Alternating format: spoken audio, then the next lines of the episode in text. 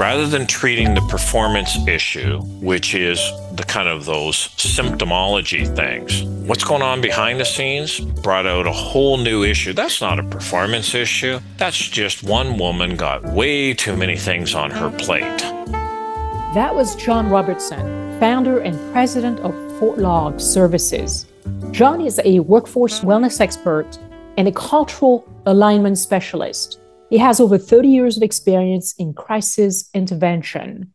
I'm your host, Marie-Line Germain. In this episode, we're going to talk about resolving root workplace causes of crisis as opposed to treating crisis. Welcome to the show, John. My pleasure to be here. And I really want to thank you, Marie-Line, for allowing me to be one of your guests. So thank you. John, you're a culture alignment specialist. What is a culture alignment specialist? The easiest way to describe it is picture thy workplace as a rowboat. And when we don't have people, and I'm not a rower, but when we don't have people in sync rowing to the same rhythm, the organization will not go forward at a reasonable speed, never mind in the right direction. And so what I do is help leaders, personnel, and the organization get in alignment to grow forward. John, can you define crisis situations and can you give us some examples?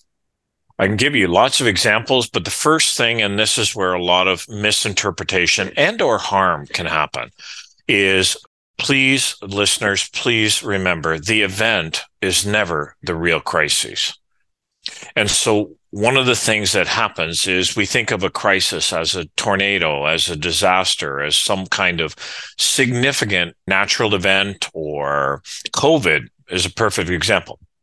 But because the event is never the real crisis, it could be layoffs in the company, the terminal diagnosis of a beloved, cared for employee it could be the death of a loved one, but it also could be divorce, empty nesting. There's all kinds of different ways to define crises. And the problem is they all impact a human's head in the game when it comes to work.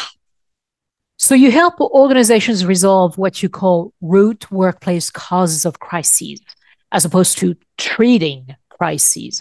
Can you give us some examples of root workplace causes of crises? I'm actually going to illustrate it with an example. So, Marianne was an administrator in the kind of HR niche, but not an HR professional. And she was one of those ones when it came to performance review, she exceeded everything. She was your stellar employee. Everybody wanted Marianne to work in their department. Then we got COVID and so they were sent home then they came back and then they went home again and then they came back. When she came back to work marianne was not head in the game. She was very snippy or edgy or whatever term you want me to use. Her performance dramatically dropped. She was leaving right at the finishing minute. So if she was allowed to leave officially at 4:30 at 4:29 she was packed ready to leave. And i got a phone call from a friend like a friend of the president director can you help? And i said sure. Long story short i was allowed to end up meeting with marianne and nobody had asked her to describe the symptoms that they were seeing. So when she left, she was this kind of performance. And when she's coming back, this is what we're seeing. Marianne, what's going on? We're, I'm not interested in performance. I don't care about any of that stuff. What's going on? Then she proceeded to tell. Her husband fell, broke his hip, couldn't get the surgery done. The employer for the husband wanted him on long term disability off their payroll. Her mom got dementia and put $15,000 eaves troughs on her oh, house. Good eh, grief. yeah, exactly. And normal eaves troughs cost about 3000 and her brother was diagnosed with a brain tumor and two or three months later, he died, and they were not allowed to have a funeral because of COVID. Mm. And her son, teenage high school, was battling mental health issues and had attempted suicide twice, but she could not get help. So rather than treating the performance issue, which is the kind of those symptomology things, what's going on behind the scenes brought out a whole new issue. That's not a performance issue. That's just one woman got way too many things on her plate. So there's her, there's another couple that they were going through some marital for lack of better words, discord. They weren't fighting to get a divorce like at that point, but they were definitely headed that way, both impacting the workplace. And rather than treating the symptoms of performance, taking the conversation away from performance and saying, okay, what's going on? I'm not a counselor. I'm not a therapist. I'm not this. I'm not that. I'm just a caring human being who works with you. What am I seeing? What's happened? So I think part of the problem is, you know, managers are not necessarily trained to do that, or some may say they don't have the time to attend to each employee, and especially if employees 100%. do not open up, right? 100%. And what you put your finger on is time. Mm-hmm. And because time is a commodity, once spent, it's never recovered we have to choose what the values are that we are going to spend our time doing. So does busy in their that person your workplace does busy mean important? And sometimes busy is doing the unimportant because the important is not urgent. You know, the best way, Marie-Line, that I can describe this is a lot of people bought into that false premise of I have an open door. You're welcome to come and talk to me. We've taught people not to use four letter words. Help is a four letter word. I'm not going into your office, even if the door is open.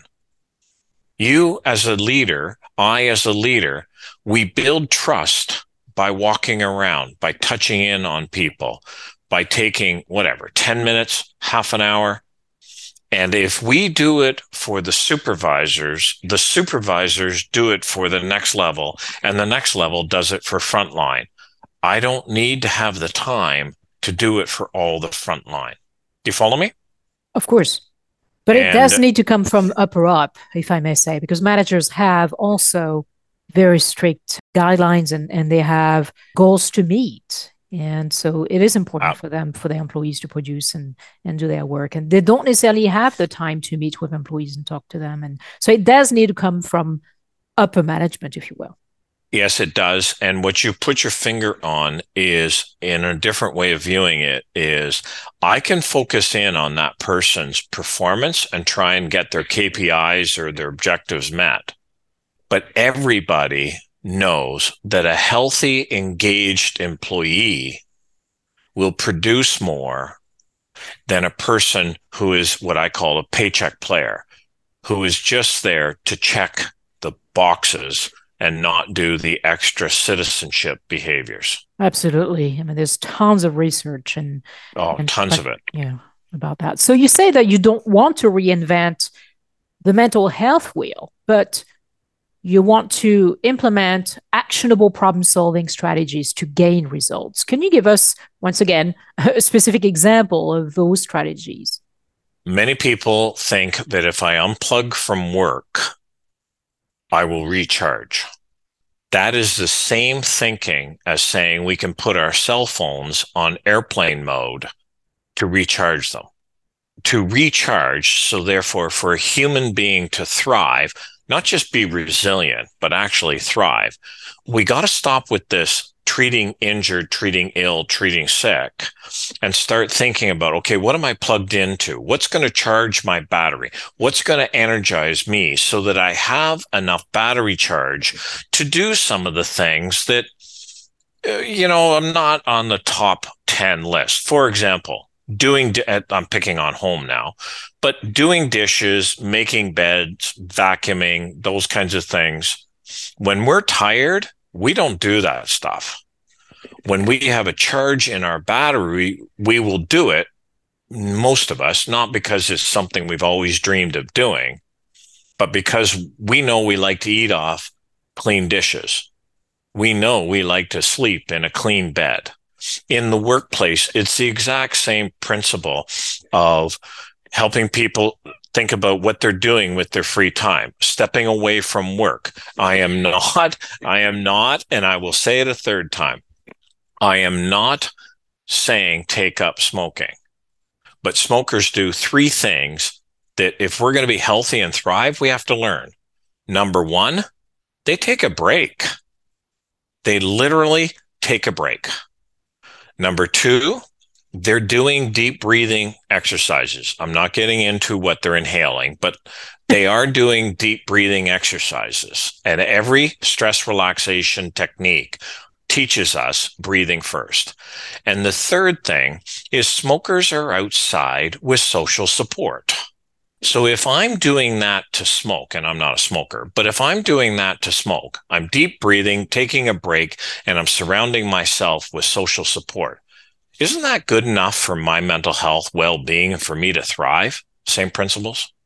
What a fantastic analogy! Now I want to make I want to make sure I want to make sure our listeners understand we're not supporting smoking. yeah, yeah, and, and, that's why I prefaced it. I am not saying, but you know, Marie-Line, we're joking about it. But if that's good enough for me to smoke and inhale that stuff, why do we think that I need to work harder I'll take a break later. I mean, we've got the cart before the horse, and that only works when you're going downhill. You say that leadership people can follow through storms. What do you mean by that? I call it the hot water teabag moment. If we want to find out what's important to a person or an organization, put them in hot water. Just like a tea bag, what's inside always leaks out.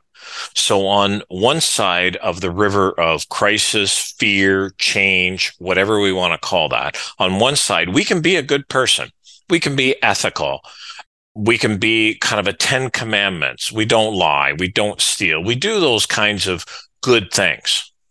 But on the other side, we have that, what I call a shepherd leader that person who is walking the talk that people can trust and follow. They may not always like them, but they can trust them, respect them, and follow them. And they have courage. They have credibility. They have, I love the old English word of countenance. It's that inside quality that says, this is really ugly, but we will get through it. We are going to be okay. It's called the Stockdale Paradox by Jim Collins in his Good to Great book. But countenance. And then we also have to have credibility and character. And to be that kind of leader that people can follow through storms, being good isn't going to work. We have to be that trustable, respectable, followable even if at times we're not likable, but people can turn their back on us. So, what advice do you have for HR professionals who are facing crises in their organizations? Evidently, the term crises is quite broad here.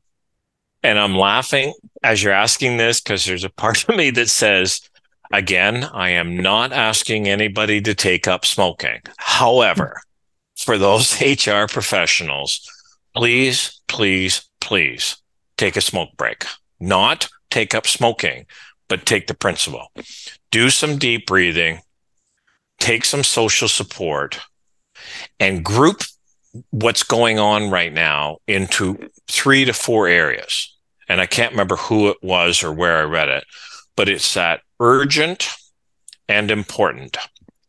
And group the crises, the stone in the shoe, into is this important and urgent? Is this important but not urgent? Is this not important, not urgent? And the fourth quadrant. But the two to focus in on are important, not urgent, and urgent and important. And just group them and to say, okay, you know, Billy Bob or Q was diagnosed with cancer. It's terminal. Everybody loves him or her. That's a crisis that's important and it's urgent. So, what are the best tactics to deal with that? one of the things that happens, and I see it all the time because I love serving HR people. One of the things that happens is they call an EAP, Employee Assistance Program. And EAP professionals don't know the depth of love or respect people have for that person. Please, please, please don't pat them on the head and give them just somebody who does an official intervention. Have that conversation with them to say, okay, what can we do? How can we talk about it? Because there's no fix. Be like the smokers outside with social support, just talking about it. And then what can I do as the HR professional? What is one thing I can do to help support people? And then start doing it. Otherwise, it's just a deer in the headlights and it just becomes everything becomes urgent. And as a result, nothing gets done. So, John, you're the founder and president of FORTLOG Services. What do you do? I enjoy working with mid senior leaders to help them transform that traditional crisis response. Because many times the traditional crisis response, there's an event, there's an intervention, then there's some form of transfer of information like a program and then dissension results. And then there's another intervention. What I do is like working with those mid seniors, create the culture where people want to work, trustable leaders that people want to follow, and give people the opportunity to thrive. So I'm curious, where did you get your name, the name of your company from? Why FORTLOG? Fort is a safe place in the frontier. You got to know where you're going because to grow forward, we can't know exactly where we're going to go. So you got to build that safe place for others to come to be safe. But the flip side is for others to follow, they need to have a log, a journal, something they can sail the seas to go with you. So FORTLOG. Thanks, John, for your insights on resolving root workplace causes of crises. I'm so grateful for allowing be part of serving your listeners, and I hope that they will be challenged, but also encouraged to do one thing, including looking after themselves. So thank you, Marie-Line. Support for this show comes from Western Carolina University, a campus of the University of North Carolina system, with the technical assistance of Kelly Minnis.